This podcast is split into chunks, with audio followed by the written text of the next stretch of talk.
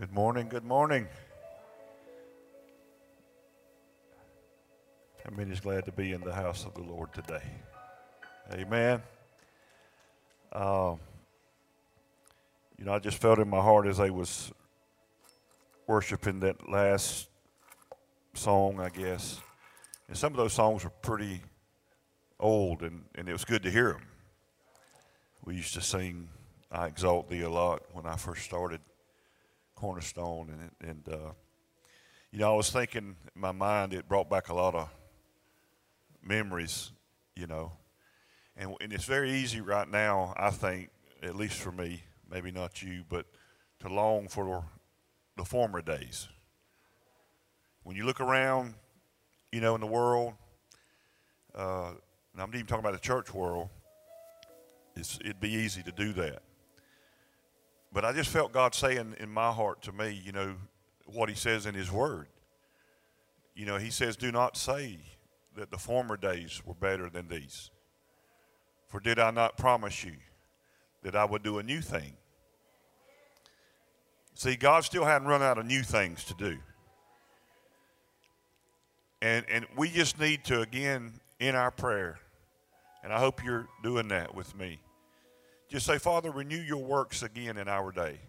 I'm telling you, there's a generation that needs to see a demonstration. You know, Paul said that, that he said, I have fully preached the gospel. He demonstrated the gospel. He said, the gospel of the kingdom of God is not in word only, but in power and in demonstration of the Spirit. He said, so that their faith would not rest in man's wisdom. He said, therefore, I don't, I don't come to you just with enticing words of man's wisdom, but in the demonstration of the Spirit and of the power of God, so that their faith may not rest in man, but in the power of God. God, God God's Word, that's New Testament. God's Word desires that. And I found myself just standing down there saying, you know, in prayer, just when I felt like God put that in my heart, because it's easy to say, you know, I, I wish it was like the former days. I remember the days were better. The, the church seemed more alive, more of the Spirit of God. But uh, let's believe God for today. Amen. That we'll see and that our kids will see, our grandchildren will see the power of God in demonstration with signs, wonders, following them that believe. Amen. God's still a miracle worker. We sing about it. And, you know, and if we don't put ourselves at, uh, it's not, I started to say at risk, but that's how I say you spell faith is R I S K. We lay hands on the sick and they shall recover. That's not what we said, that's what God said. Amen. Now, I'm so prophetic that I'm picking up on some of you a little chilly. Are y'all okay temperature wise, or some of you kind of cold? Yeah, I'm getting some bump it up. So, deacons, bump it up just a little bit. I don't want them to get so cold they can't pay attention. Amen? Turn around, bump somebody's fist, bump them, shake their hand, wave at them, whatever, whatever you're comfortable with. And then you may be seated. Hallelujah.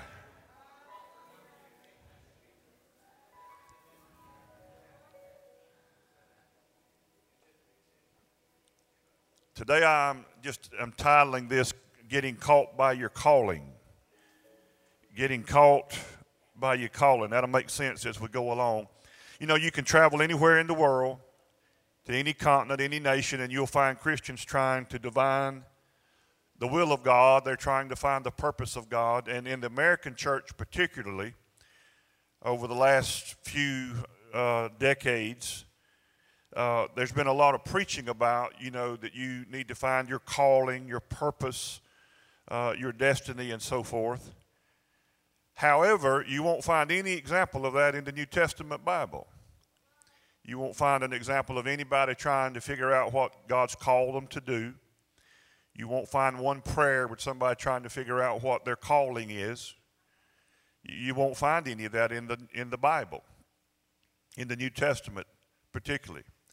Now, God does indeed, how many knows that, have a plan for your life, but that doesn't mean He's going to reveal it to you, or at least He's not going to reveal it to you all at one time.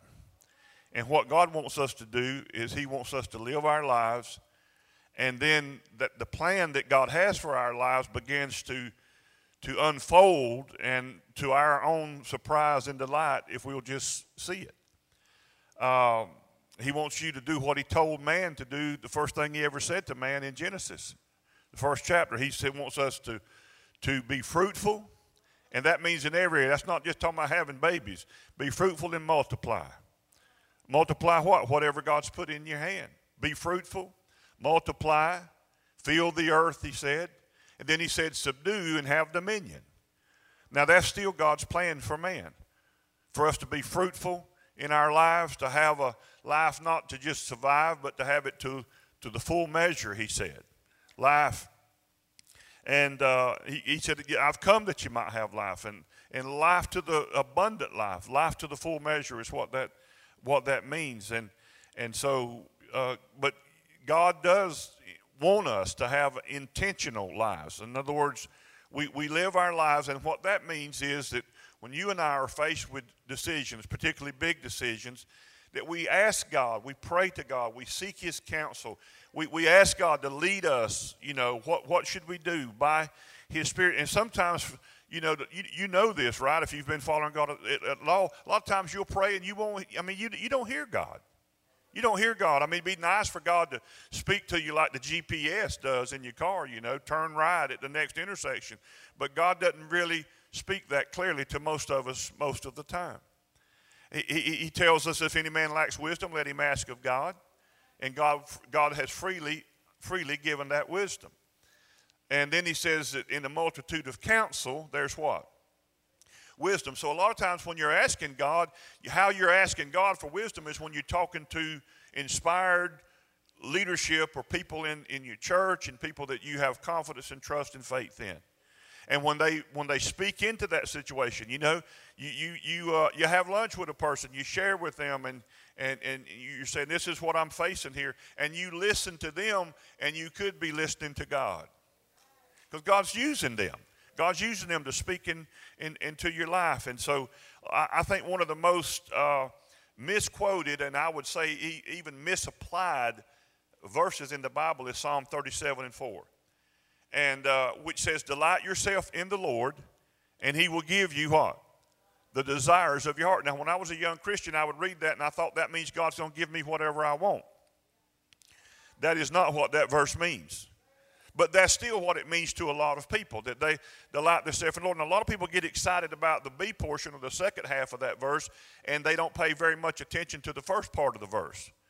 But what, what, my, what my take on this is if you delight yourself uh, with God, in other words, if God is your delight, if you, if you make God the center of your life, the focus of your life, it's just not a, it's not a Sunday thing, it's not a religious thing, but, but you, make, you delight in the Lord – God is your delight, then what that means is God then hardwires you, so to speak, with dreams and desires that propel us toward the purpose that God has for our lives. In other words, a lot of times we're spending time praying for God's will to know what that is, and all you got to do is ask yourself, what do you want to do? In other words, when you listen, when you delight yourself in God, God puts in you desires all of God's desires for you are good. So God puts His desires, God gives you the desires of your heart. In other words, listen to me God loads your heart with His desires. The very word desire, D E, is like of, sire, desires. Sire means father. Like who sired this colt? We're asking who the father of that, that, that baby colt, the horse, you understand? Sired. So DE of the Father. So desires are of the Father. In other words, if you spend time in intimacy and, and, and, seeking and delighting in God, God is filling your heart with His desires. And a lot of times when people, you know, I, have told you this before, when people come to me, a lot of times they're struggling over the will of God. Do I do this? Do I go here? Do I live here? Do I go to this college? Do I you know, take this job? Do I do this? You know, I, and my response now is always, what do you want to do? And they look at me like I'm crazy. Well, I came to here to find out what God wants. I'm, I'm saying God's already hardwired you with what He wants you to do. Right? Now, if God's not your delight and you're not delighting in the Lord, you don't, you, you're not spending any time, you know, with, with, God, it doesn't mean you're lost. It just means that, that you're, you're not attuned to what God's desires are. But what do you want to do? What's in your heart to do? You, you want to do this? You want to would do it. Listen, God's big enough that He can speak to you if He sees you heading down the wrong. If He wants to. I remember when I first started out in the ministry, we I evangelized for six years, and I remember our denomination I was in. You know, I guess had drawn some attention to me, and and I had never went to the state headquarters and asked them to be a pastor or for a church or, or spoken that to anybody. And, uh, and so I got a call from the state overseer, and he said, I want you to go. It was a town near Dublin, Georgia. I want you to go to this, you know, particular church on a Thursday night, and I want you to meet with the people, and, and I would like for you to pastor up there. And I'd like for you to take that church and move up there. And, uh, and he said, so this was, he was talking to me on Wednesday. He said, I want you to be up there tomorrow night. They're going to have a meeting, and I want you to meet with the people, and, and I'm going to call you Sunday afternoon for your answer. So I'm an obedient son, and I went and did, and I loaded up my wife and three kids, and we drove to Dublin, Georgia. And we went to this church, and we met with the people, and, and it was pretty weird. I'm not going to lie to you. It's a nice church. It was a nice building. It was full of people. And uh, so me and my wife walked in, and, and I could immediately tell when I walked in, I don't mean this offensively, but I was in a very legalistic environment by the way everybody was dressed. And, uh, you know, but I was raised in Holiness Baptist, so I was pretty familiar with all that.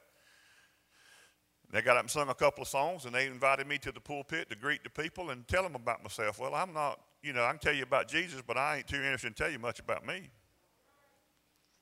But I got up there, and I remember I talked just a little bit, introduced myself, introduced my wife, my three kids, told them what I did. I was chief of the Merch Medical Service in Tifton at that time, and the overseer asked me to come, and here I am. And there wasn't any state official there. It was just the, the clerk of the church and the leadership, the deacons, and the people. And I won't go into play by play and step by step, but the question, then they allowed the people to ask me questions, and they were just like really weird questions. It wasn't like, it wasn't what I was expecting, but that wasn't why I didn't take the church. I remember one guy asked me, he said, you know, well, let's just say that we, you know, we vote you in. It was one of those kind of deals, you know, where they vote you in. Listen, if you can vote me in, you can vote me out. But if you didn't vote me in, you can't vote me out. You see what I'm saying? But he said, if we, you know, if we, if you come here, he said, and, and, and you got to remember, I'm in a full congregation with full people, and I get asked this. He said, if you come here one Sunday and, you know, and, and, and I mean, you come here and you're our pastor, and he said, one Sunday, you know, that we come up to you and we tell you we feel like it's time for you to go, how would you respond to that? What immediately came to my mind was God, but I was too wimpy back then to, to obey Him because I thought that was be like being a smart butt. No, it's just being like Jesus if you read the New Testament.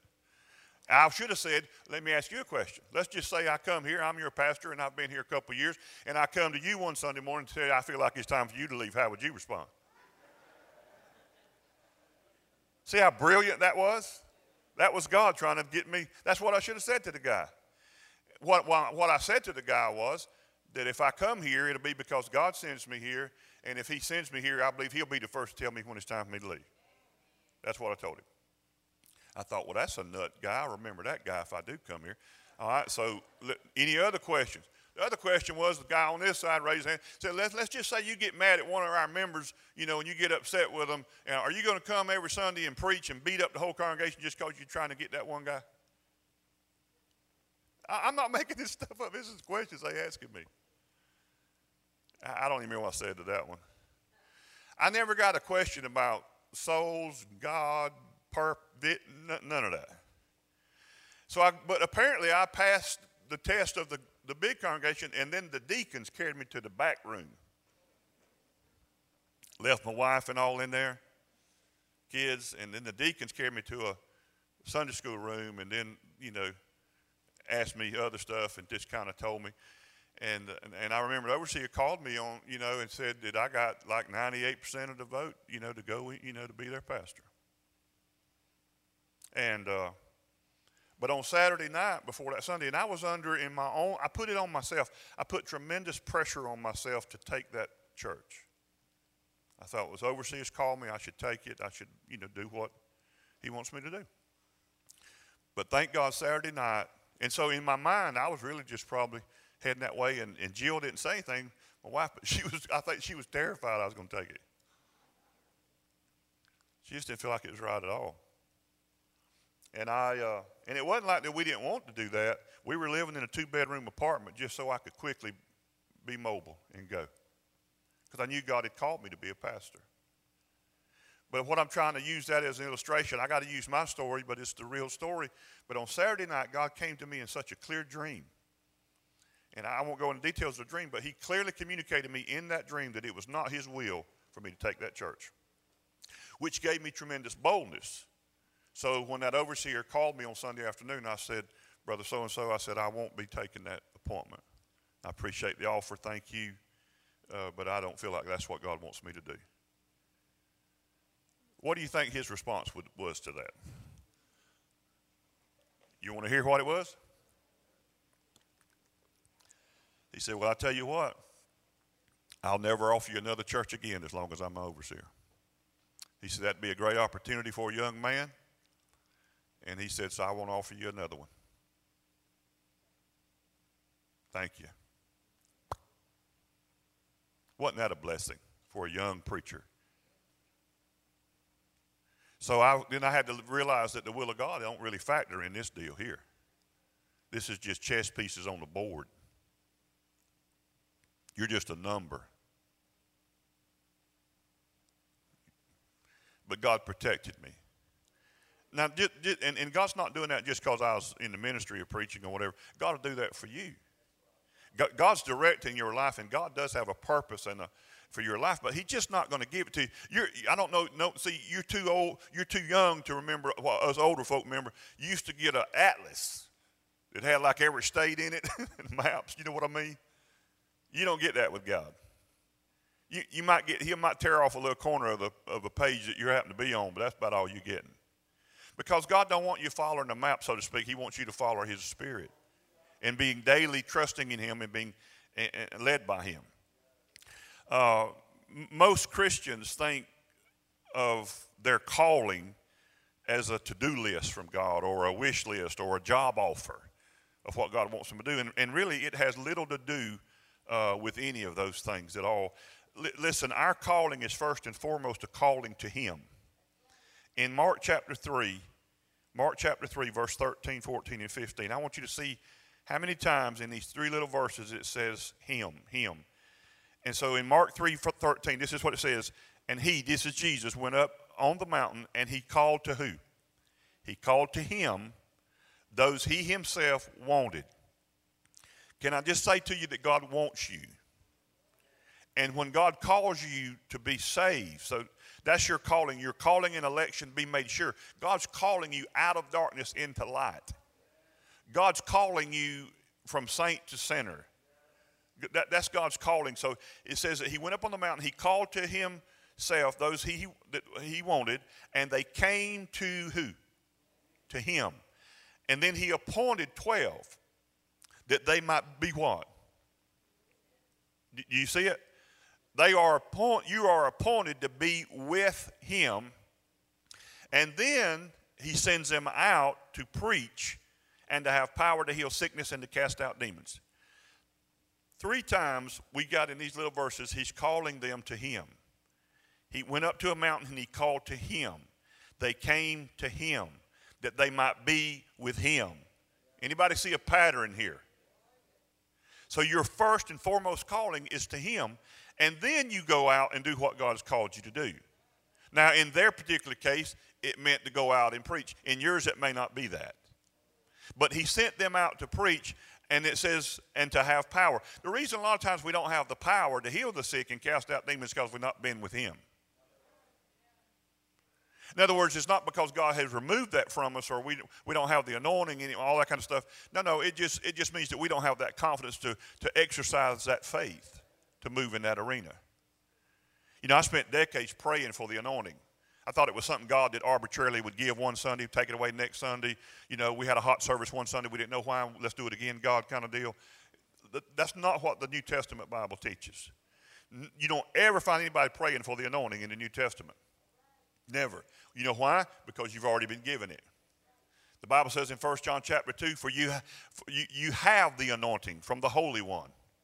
You, you don't need some powerful preacher to lay his hands on you so you'll be anointed. You've been, you've been anointed by the most powerful preacher in the world, and that's Jesus himself. You have an anointing that you receive from the Holy One. Jesus is the Holy One. I, am not saying you, sh- you shouldn't have people lay hands on. I'm not saying that. But you're not, you're not going to a guy to get his anointing. Because you, you, you've received an anointing. It didn't say you'll, you'll get it if you pray for it. You, you, over and over, the New Testament says you have the anointing. Well, do I have it? I don't feel it. It don't matter whether you feel it. You're saved whether you feel it or not. I don't know if you're like me. I wake up some days and don't really feel that particularly saved. Especially folks cut me off on the highway, I don't feel saved at all right at that moment. I'm kind of more toward the heathen world. I want to wave at them with one finger and instruct them in how to drive. I know y'all better than that, but y'all just pray for me. I need to pray. You need to practice. Hallelujah. But listen to me. You have the anointing. So my prayer this morning before I came here was, was like this Father, thank you for the anointing that I have been given. Thank you for the anointing that resides on the inside of me in my spirit. I pray today that I will allow that anointing to flow unobstructed and uninhibited out today, and I would be obedient to what your will is for this purpose and this people. That, that's my prayer. See, he, he, our, calling is to Him. We're, we're called to Him. And, and, and we need to answer the question of the why of our salvation. See, most people tend to make the gospel or being born again about that's how you get to heaven.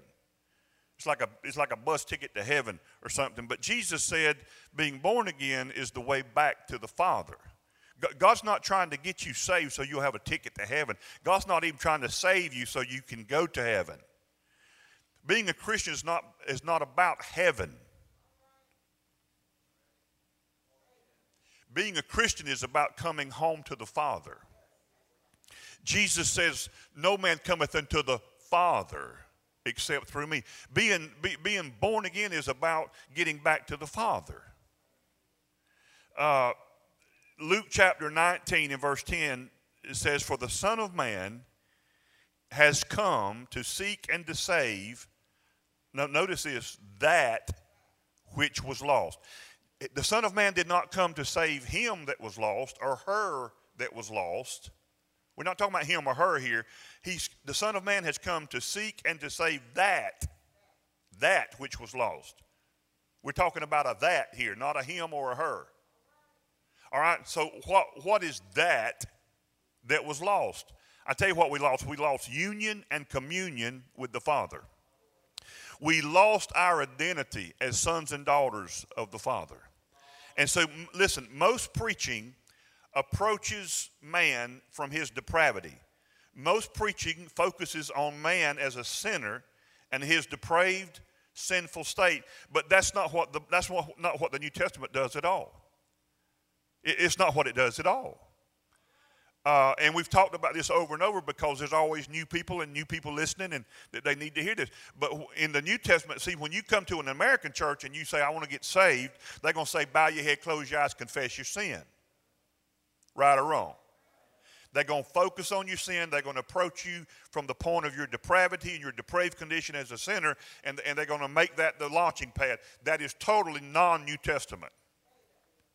When the Philippian jailer asked the Apostle Paul, What must I do to be saved?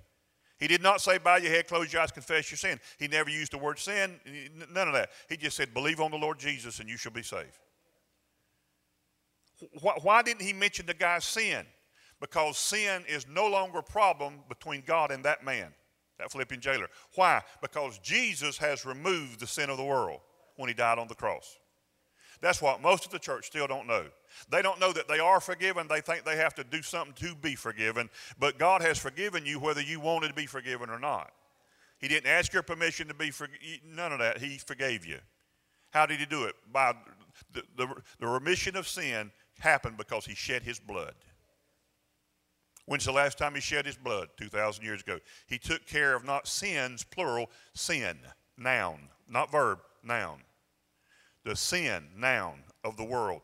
The Son of God, Jesus, removed the sin of the world. See, Jesus didn't die on the cross to expose my sin.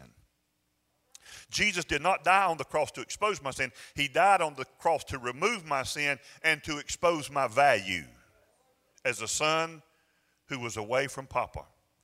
And, and, and so God sees us uh, in the way and for the purpose that He created us, not in what you've been exposed to, not, not what's happened to you. See, no preacher ever told me this truth. If we can show people what they were created to be, then that's how you remove them from the way that they're living. You, you can't tell them to get out of the hog pen because they're in the hog pen. You, you got to give them a reason. The reason you need to get out of the hog pen, let's go to Papa's house. See, it's like kids out and they're dirty and they're in the mud. And, and if all you do go out and just get on to them about how dirty they are, you, you can holler clean up all day. They're, they're not going to clean up. You hadn't given them any purpose to clean up. But if you say, y'all get in there and clean up because we're going to the movies and out to eat, then they're getting up out the dirt and they're going to clean up because now they got a purpose to clean up. You understand? I'm not talking about going out and eating movies. You understand? You got to give people a purpose. You can tell them stop your drugging, stop your thugging, stop your mugging, whatever you want to do, but they're not going to stop it because you're not giving them a higher purpose. You're not telling them what God has created them for, and, and, and you're, you're not telling them the value that God's put on their life. See, if, if, we, if we don't see what the Bible says that while, everybody say while, while, you, while we were yet sinners, Christ died for us. He demonstrated his love for us. Now, see, sometimes we miss that little word while. While we were yet sinners.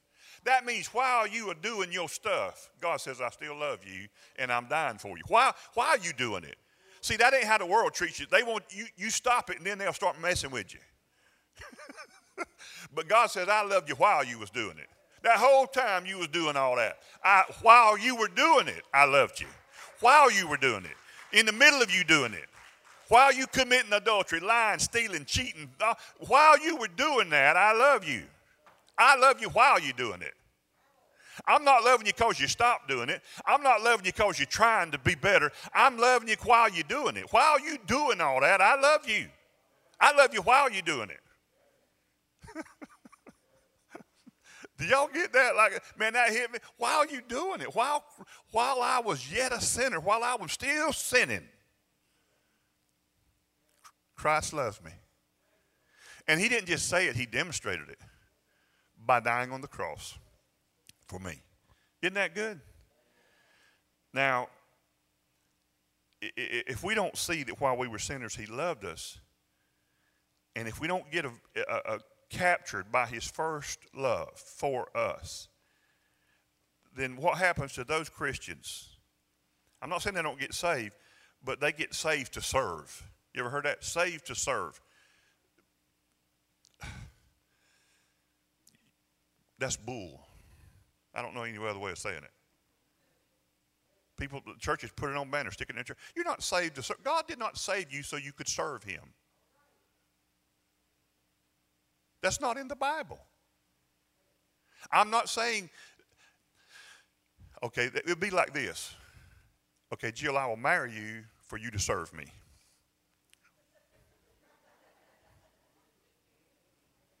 Crawford, you want to take over from here and take. we we have this little joke going between. He left me. I get I did get your message. It was it was a kind of a rough time. But uh, Crawford's always telling me to pick at Jill about if I'm out mowing the yard. You know, she's a good woman. She'll bring me a glass of tea out there while I'm mowing or something. Ain't that true?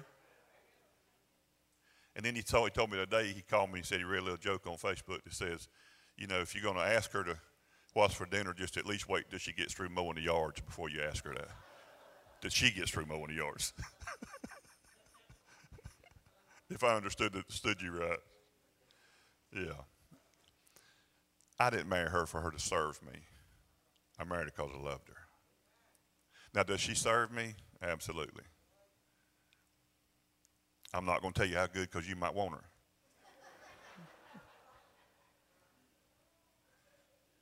and I serve her, and it's out of love for her. But it's not out of duty or compulsion, and I'm not trying to pay her back.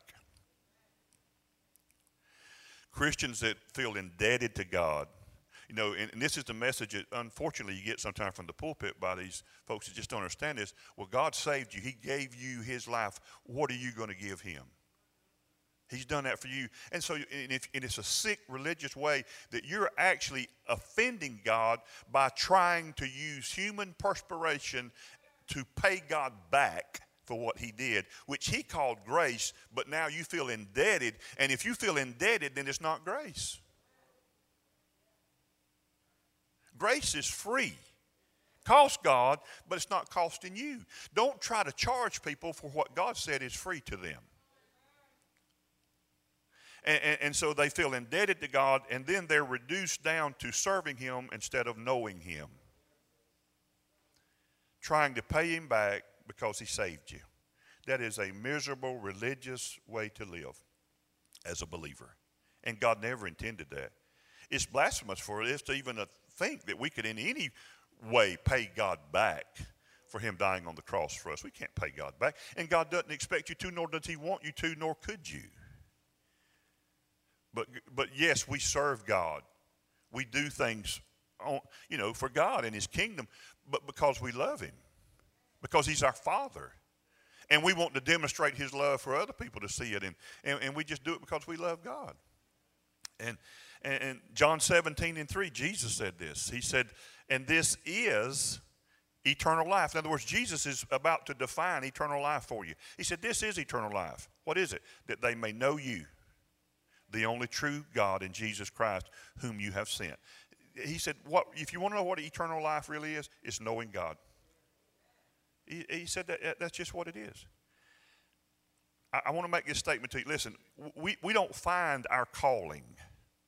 Just knock it off, man. Knock it off. It, it finds us.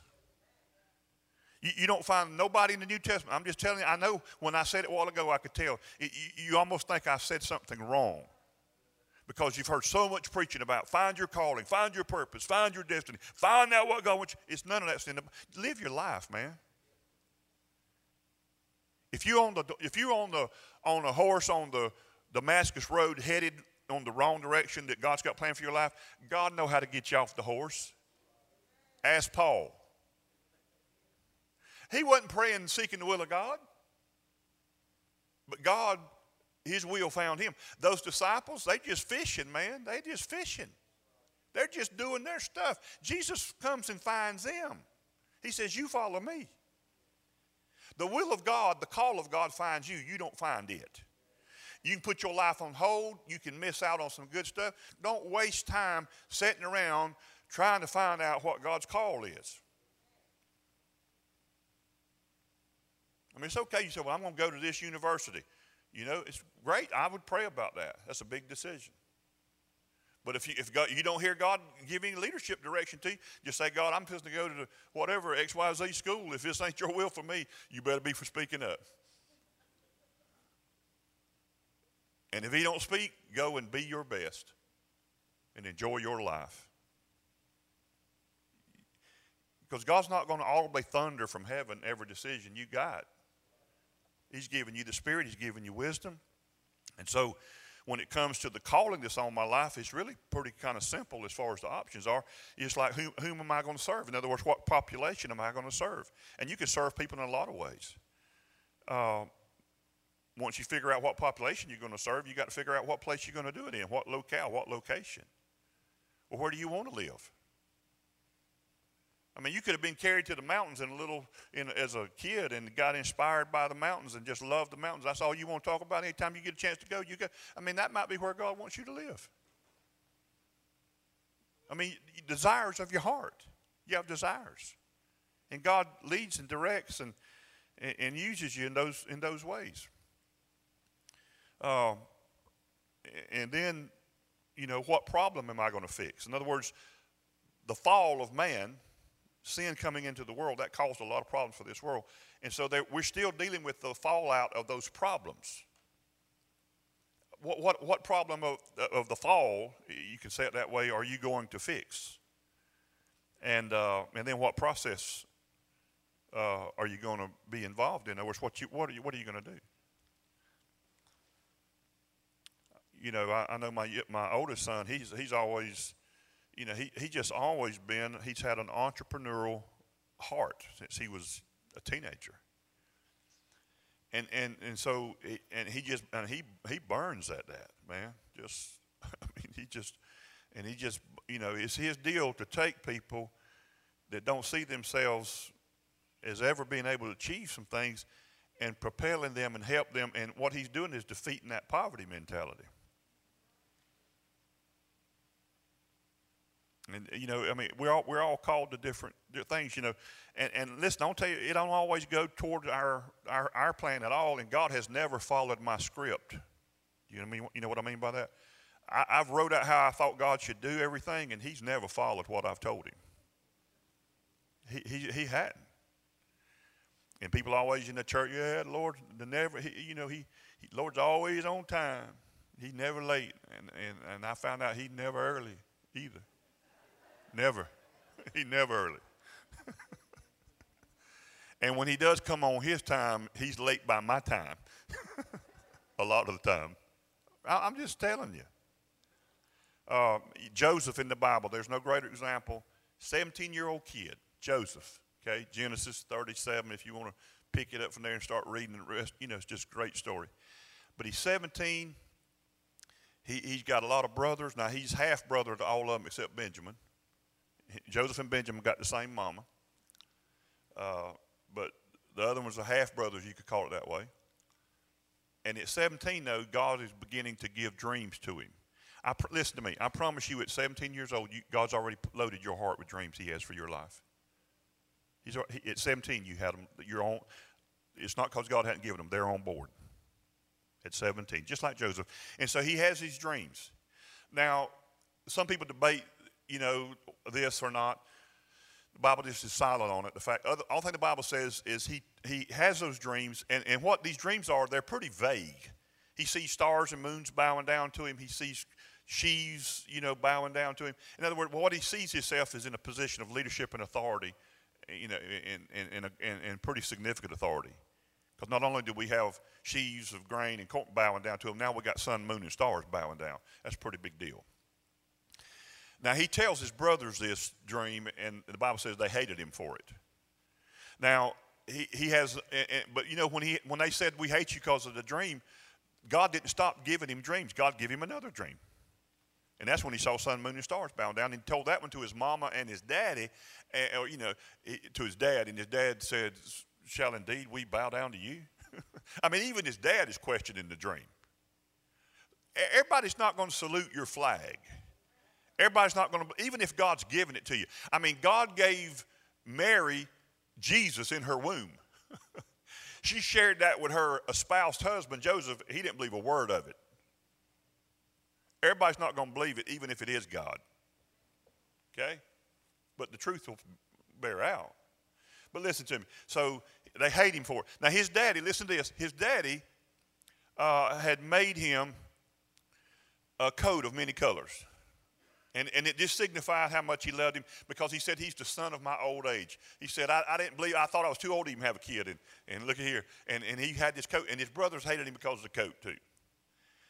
And, and so he's got this coat, and, and they hate him for it. Now, listen to me. The Bible, Jesus gave a parable about the sower, and, and, and, and he talks about the soil and all that kind of stuff.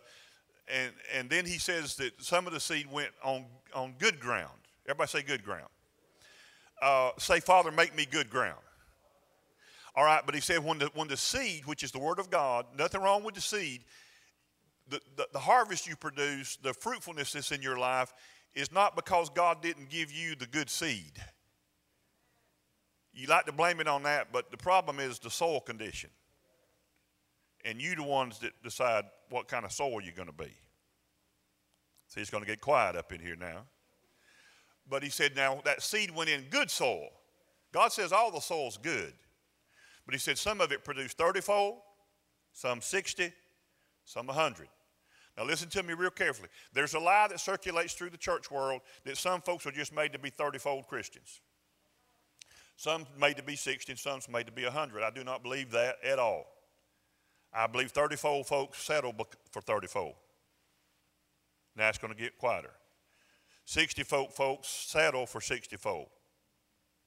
And 100 folks said they wouldn't settle for nothing but 100. All right? Joseph has got a coat. He's given to him by his father. It expresses love and even maybe authority in, that own, in his own local house. But listen to me it's a 30 fold coat. So God ordains his brothers, half brothers, to rip it from him. You know why? Because he would have been satisfied to stay with that 30 fold coat. But God's got a higher purpose for his life and a greater will for his life. Now, you may be saying right now, why am I going through this hell? Why did I get laid off? Why do I not have a job? Why did this happen? Because God's got something better for you. Because you would stay in that 30 fold situation the rest of your days. But God says, You're better than 30 fold, and I'm not going to let you stay there, so I'm going to drag that 30 fold coat off of you. Now, he thought it was the worst day of his life. They tore that coat up, put lamb's blood on it, sent it to his daddy, and said he's dead. He got sold into slavery, and he ended up in a guy named Potiphar's house. Now, Potiphar puts another coat on him. And he gives him authority all over it. And don't think Potiphar, Potiphar was a wealthy, wealthy man with a huge enterprise. And he put Joseph in charge of everything. He didn't happen the first day he arrived, but through the favor that was on Joseph's life, that man recognized that favor, didn't know what it was or who it was coming from, but he knew this guy guy's a great guy, and he gave him that, that 60 fold coat. Now he's in a 60 fold ministry, got a 60 fold coat, and he's not dealing with a local house. He's dealing with a big enterprise here, and this guy's giving him great authority. And, and but, but God ordains for this man, this man's wife, she drags that 60 fold coat off of him. Why? Because he'd have been satisfied to retire right there and just stay in that 60 fold deal. God says, I got a higher purpose for your life, and there's more people that need you than just this Potiphar. And he thought it was the worst day of his life. And she drug that coat off of him and used it as proof that he tried to rape her. And he lied, she lied and got him thrown in prison. And he was in there for several years. But after two years, God's plan is still working in his life and God's purpose is still there. And he goes from the prison to the palace in one day. And Pharaoh now puts a hundredfold coat on him, which is where God was trying to get him the whole time.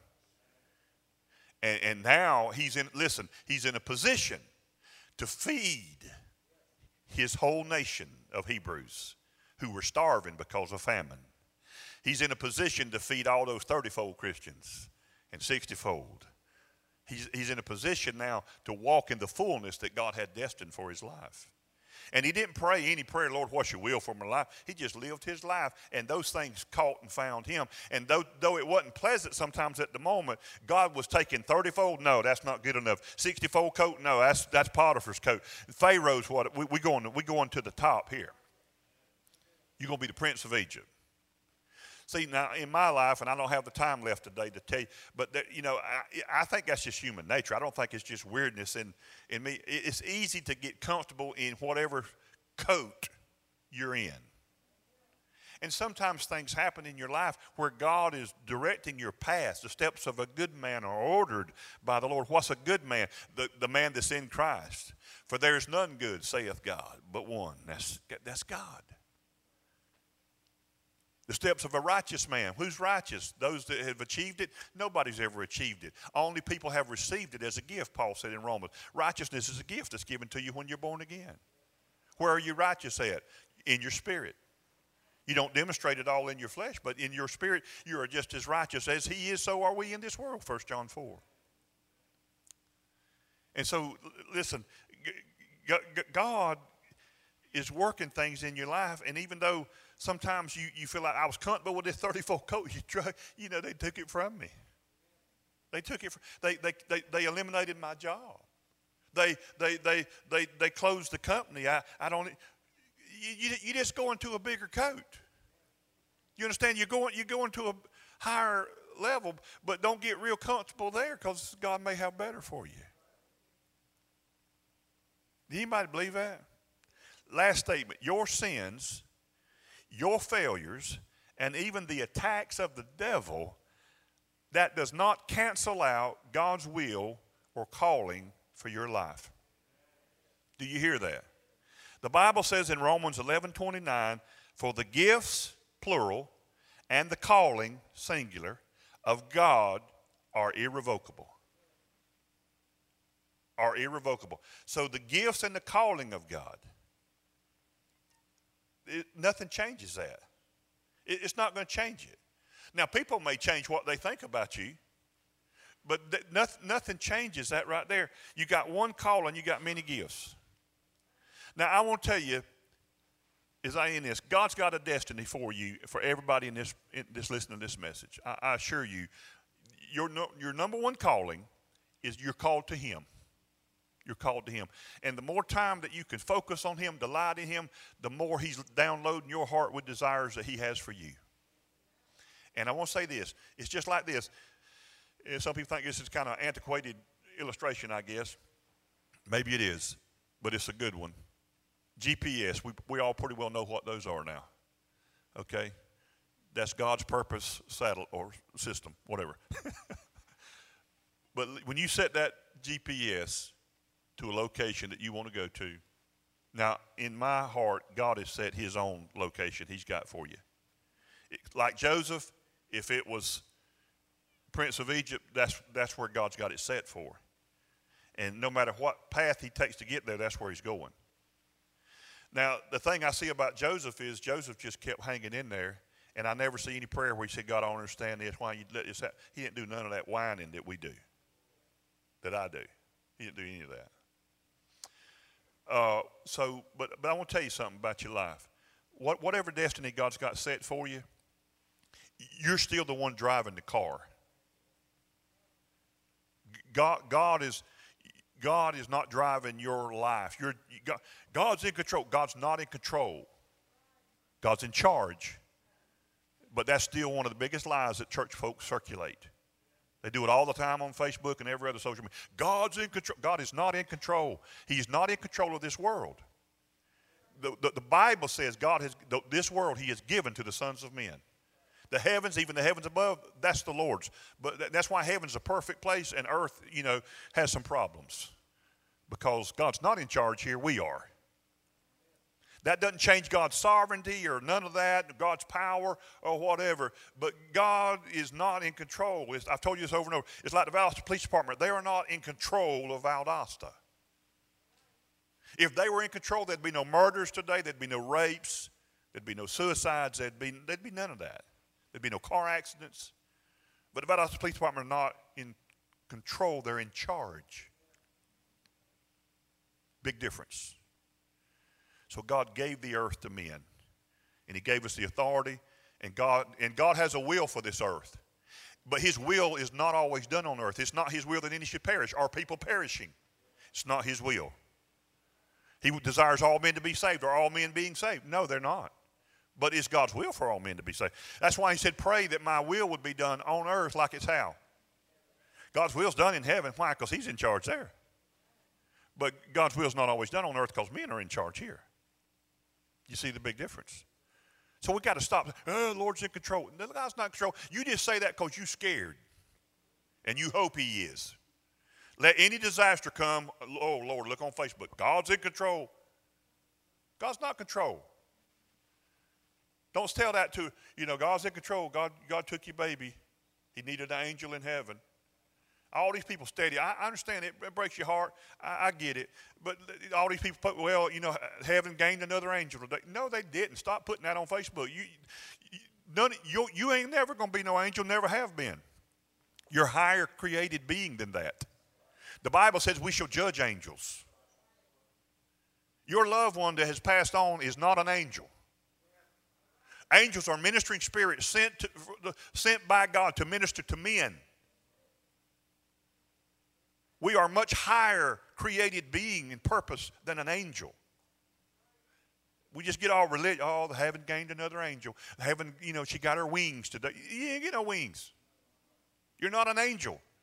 Apples, oranges, different species, different purpose. Amen.